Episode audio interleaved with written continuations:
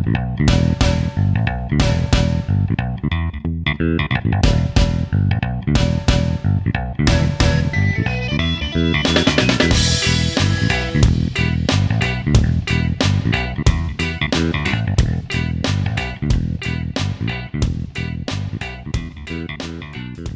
Bonjour et bienvenue à ce premier épisode de Moi asexuel.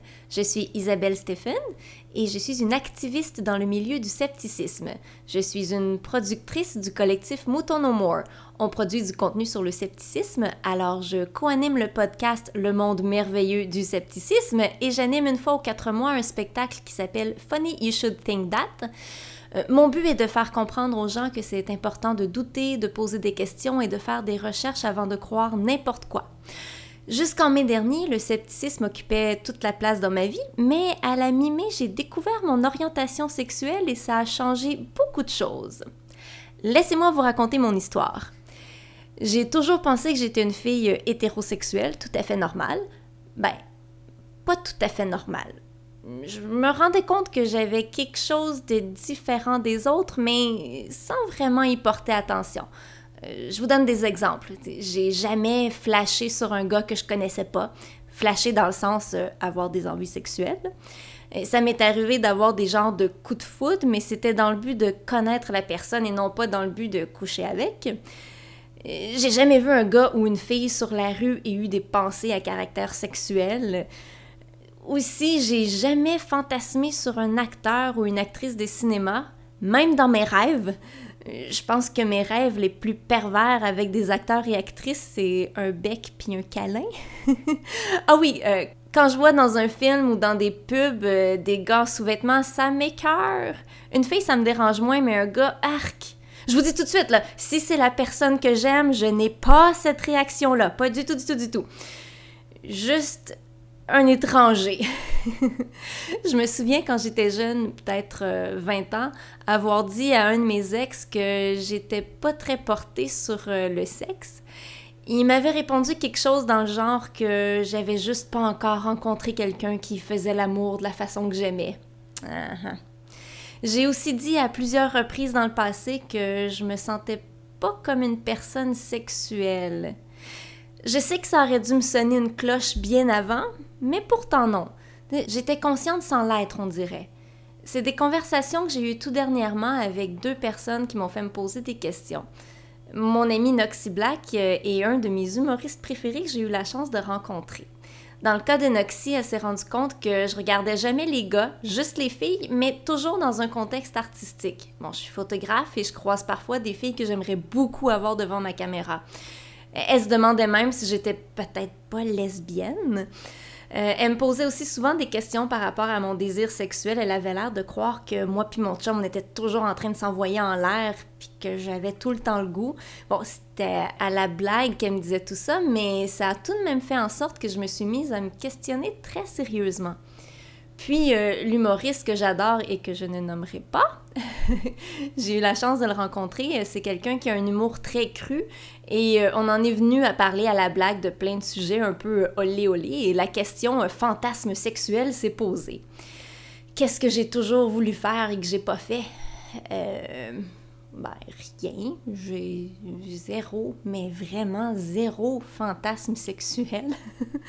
Quand on me posait la question, plus jeune, j'inventais des affaires pour pas avoir l'air bizarre, mais là, en toute honnêteté, j'ai juste rien à répondre à cette question-là. Je suis partie de cette soirée, encore une fois, la tête pleine de questions. Ça faisait un bout de temps que je voyais sur Netflix le documentaire Asexuel, puis je me suis décidée à le regarder en me disant ben non, voir que je suis asexuelle. non. Voir que.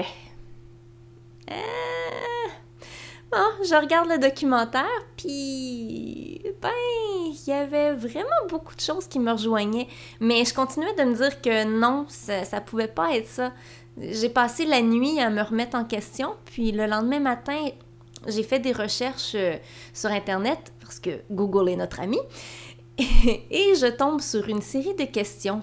Euh, une des questions était est-ce que vous développez une attraction sexuelle uniquement lorsque vous avez déjà développé une connexion importante avec quelqu'un, mais ne ressentez jamais d'attraction sexuelle pour des étrangers, des célébrités ou des connaissances, vous êtes peut-être demisexuel et vous avez beaucoup en commun avec les asexuels. Ce fut une révélation.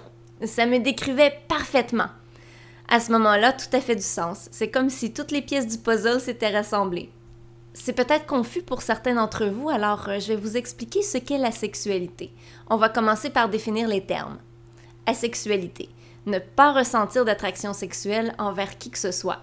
Il y a des gens qui sont sexuellement attirés vers le sexe opposé, d'autres vers le même sexe, d'autres vers tous les sexes et d'autres vers aucun sexe. Ceci dit, ça ne veut pas dire que l'attraction sexuelle est remplacée par un objet ou par autre chose, c'est juste inexistant.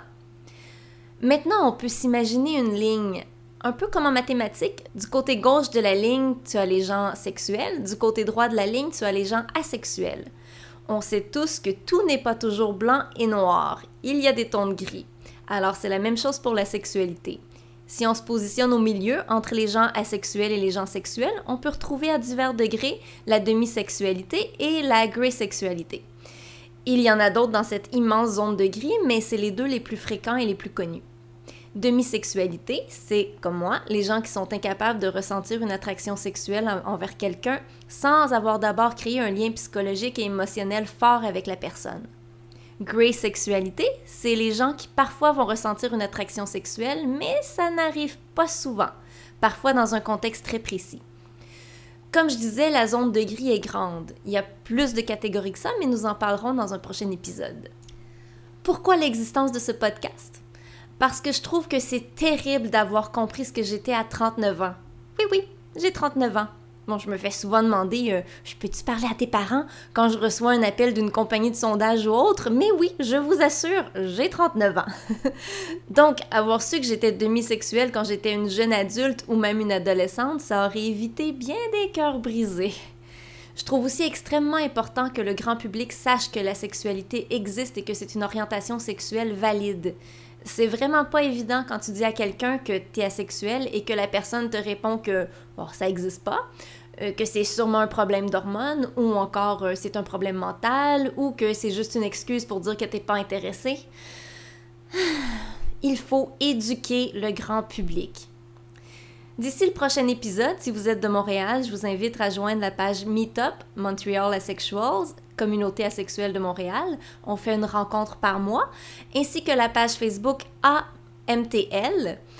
Pour moi, c'est important de former une communauté vous n'êtes pas seul, on est sûr qu'au moins 1% de la population est asexuelle.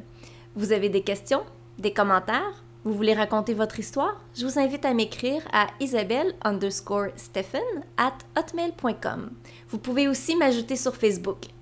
Les liens seront dans la description de l'épisode. Vous pouvez également me suivre sur Twitter at real underscore stephen. Merci à Incompetech pour la musique. Le titre de la chanson est Rétro Futur, composé par Kevin MacLeod. Je vous invite à visiter le site incompetech.com. Merci et à très bientôt! Thank you.